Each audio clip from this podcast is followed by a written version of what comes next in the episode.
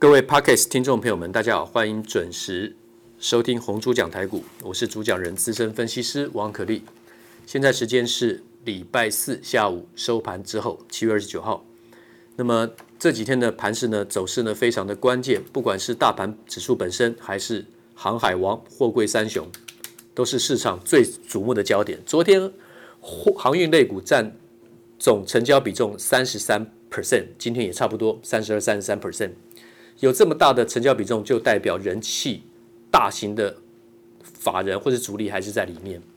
长荣两波修正的这么凶，跌掉了五十趴，一百两百三十三跌到跌到一百一十六点五，它绝对不是巧合，它是压制着某一些高档成本的这个大单或是融资要灌压到他们退出场为止。那这个有机可考是在六月二十二、二十三两根中黑小创高。一百六，然后回档到一百五十，一百三十八点五，在六月二十四号，注意六二四这一天，你要是想想了解长荣，你要记住这个日期，六月二十四号的开低走高的一根涨停板，一百三十六涨到一百五十二，涨停锁在一百五十二，那一根长红是覆盖了前一天的中黑一百三十八点五到一百五十点五，一百三十八点五低点，高点一百五十点五，对不对？隔天六月二十四号的红红 K，低点是一三六更低，但高点一五二已经覆盖了前天的一五零点五高点，而且是收在一五零点五。那个时候是什么呢？五分钟撮合一次的分盘交易，在分盘交易不能当冲的情况之下，又有这么大单去把前一天的中黑 K 线把它封锁，然后从一百三十六涨到一百五十二，收盘之后呢，一直往上开一把，一直涨涨到两百三十三，见破断高点。这一次打下来 A、B、C 三波下来对称之后呢，在礼拜二我说不能再砍了，对称波到了。礼拜二我说只要明天再开低，那个不能再杀，已经会上来了，而且是买点。这是我在东森盘中电话连线解盘公开预告的。就昨天开低走高，对不对？今天直接拉长红涨停一百四十四点五，所以昨天跟前天两天是低档的买点，但真正符合技术面买进的时机，今天可以确认的是。已经高过了礼拜二收黑留上影线一百三十七点五那天的高点，它有个小跳空缺口，跟前天比的一百四，七月二十六号低点一百四，七月二十七号礼拜二高点一百三十七点五，它有个小跳空缺口，所以今天站上一百三十七点五以上，或是突破一百四的时候呢，是你的买点，那叫做缺口封闭的反转买点，而且跟前面的六月二十四号大户。另外一波上攻的拉抬的成本区是很接近的，这是形态的对称跟短线极短线的 K 线形态的买法。那我这样讲是这样讲，我是有实战的，你可以看我的视频。我是在一百八十八出清，七月十二号，上个礼拜五抢了一次短线做当冲，一百四十五买一百五十五当冲，然后这个礼拜一开低，礼拜二下杀。然后昨天出手一次不对，卖掉，赔三块。今天再买当就不当冲了。今天买一百三十八，一百三十七点五，一百三十八，收盘是一百四十四点五。为什么今天不当冲了？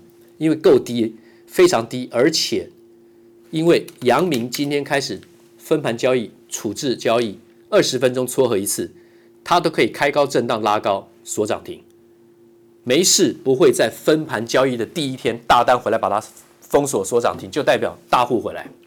他是谁？我们不用知道，他不是散户，所以当然我的长荣就留仓了，啊，我的长荣就留了。那这就又可能是另外一个波段的获利点。然后这次讲的加金，我讲了一年半的碳化矽氮化讲的汉雷跟加金，加金我卖在一百零六块全数出清。礼拜一一百零六，这波的高点一百零七点五，七月二十六号，你可以去参考我的视频。昨天最低一八十八点八，今天最低八十九，没有再破前低。所以短线的买进讯号又出现了，高出后低进，这是符合创高后卖出、回档后买进、上升波段的操作方式。我讲的你都可以看我的视频，都有实战的。那么我出清了八二五五的鹏程啊，我讲的全部都有视频，你可以参考。最高卖两百六十四，这一波最高两百六十五点五，你可以去参考。二四五五的全新，我卖一百五十八。现在是一百三十五，三三七四的精材，这次卖出是在一百八十六，今天收盘一百七十一点五，昨天最低一百五十八点五。啊，我讲很多的公司，很多的卖点，我都有实战的交易的证据，你可以去参考。强茂卖一百一十三，今天最低一百零二点五，今天收一百零七。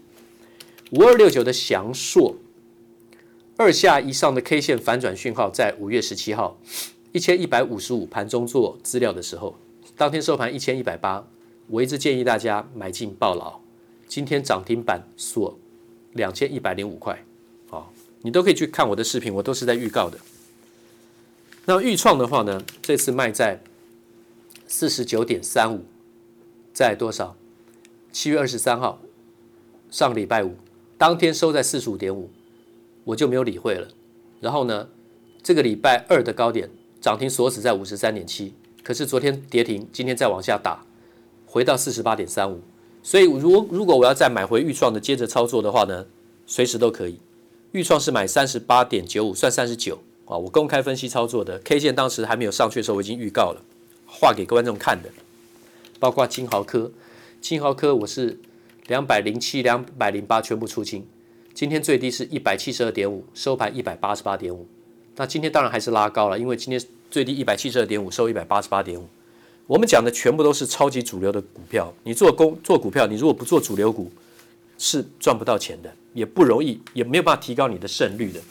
好，这是今天下的这个结论，用实战。预告的分析跟实战的交易的证据的记录，你是用听的 Podcast，你没办法看到我的视频图形的这个证据。你有兴趣的话，你可以去参考啊我的视频。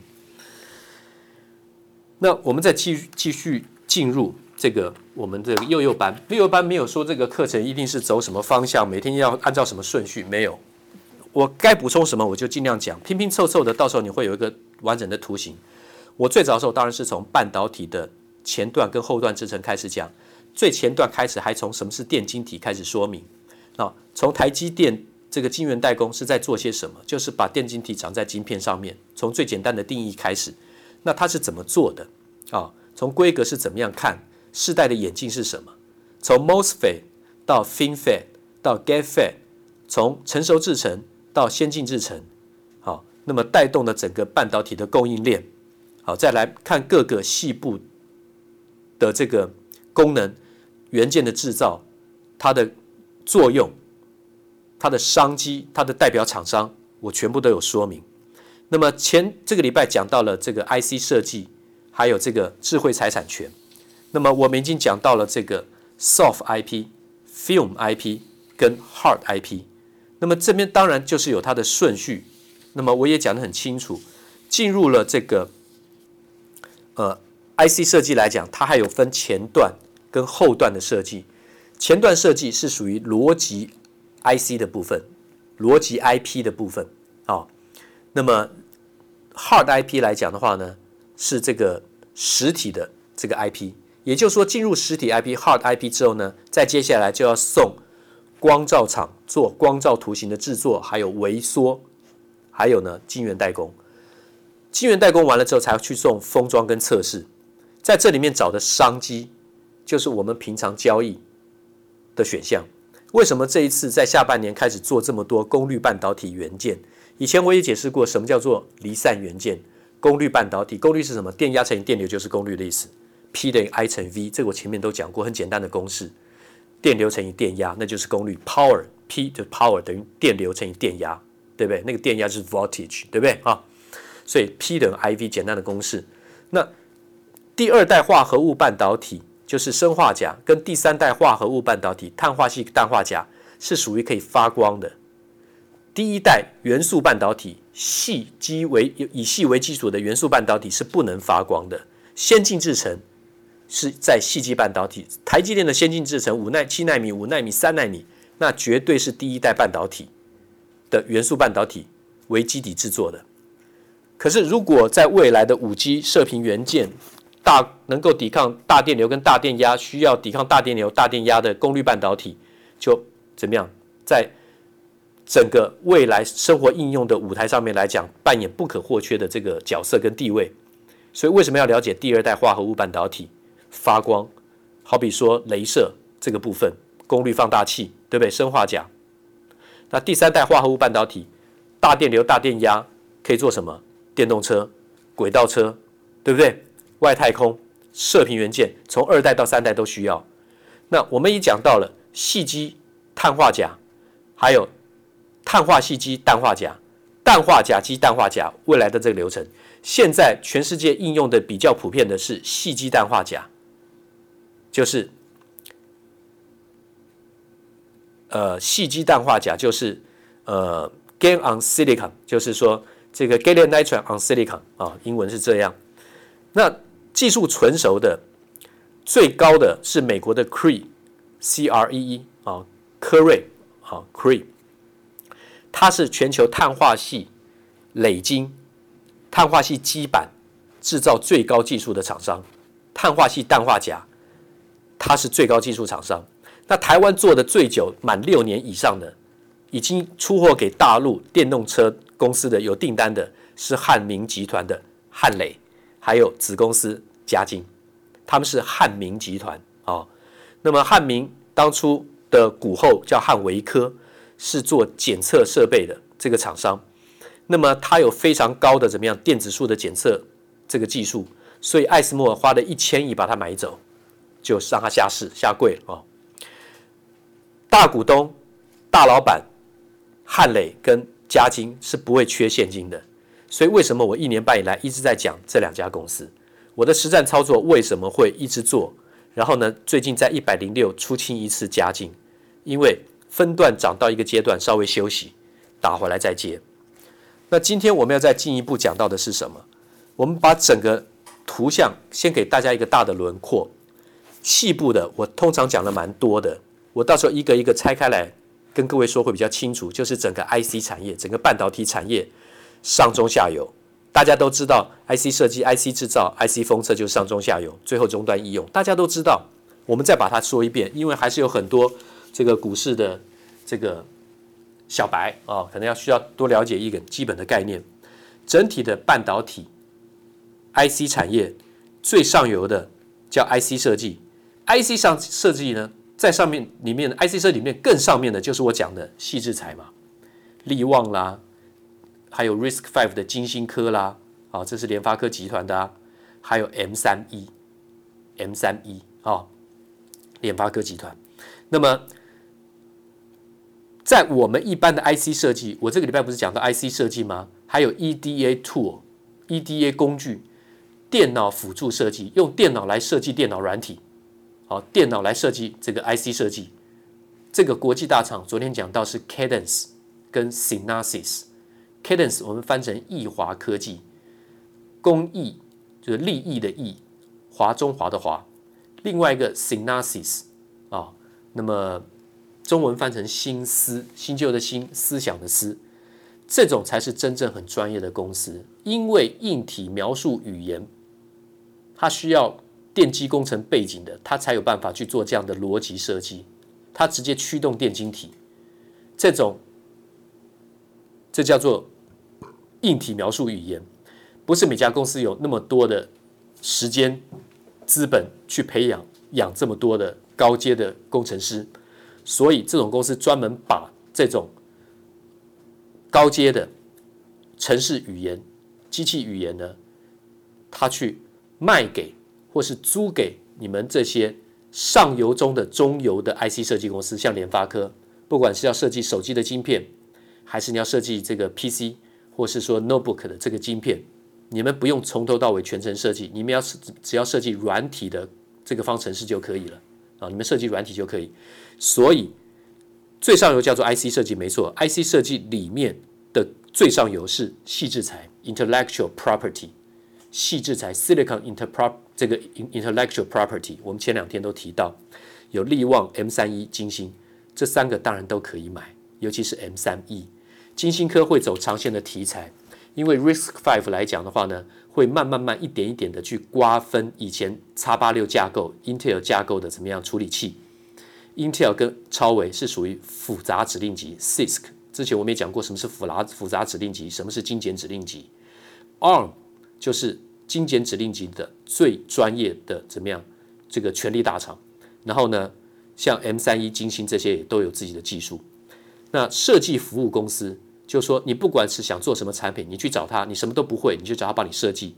像智源、像创意、像聚友，创意一定是最好。智源是联电集团，创意是台积电集团，所以当然是买智源，对不对？啊，买创，对不起，买创意。好，那比较属于分项的各种不同功能的 IC 设计，有分什么？有分记忆体的 IC 啦，所以我们才会讲金豪科跟钰创啊，还有逻辑 IC 呀、啊，还有 MCU，就是微呃微处理器，对不对？MCU，还有类比 IC，类比就是数位转类比，类比转数位啊，那个讯号的类比 IC。然后呢，像还有标准产品，标准产品的定义就比较模糊啊，是什么标准产品？看你是下的什么定义。像联发科，那他他他会他有帮手机做啊，他也并了怎么样电视机晶片的 IC，像这个晨星啊，对不对？这都是属于专用标准产品啊。PC 个人电脑、notebook 啊，或是手机，所以像联发科啦、像盛群啦、智源这些其实也都有，它并不完全只是设计服务公司，对不对？它有它也会有标准产品的设计，包括四九一九的新唐啦，对不对？哈，MCU 的新唐啦，哈，微器件它也有标准产品，所以有些是不是只有在一个项这个细目项下它才有？像 MCU 来讲的话呢，连威盛它也做 MCU，联咏做 MCU，可是大家都知道是盛群跟新唐，对不对？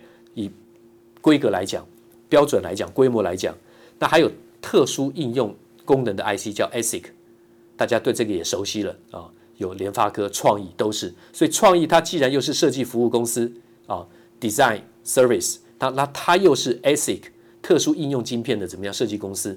这两个要不要这样细分呢？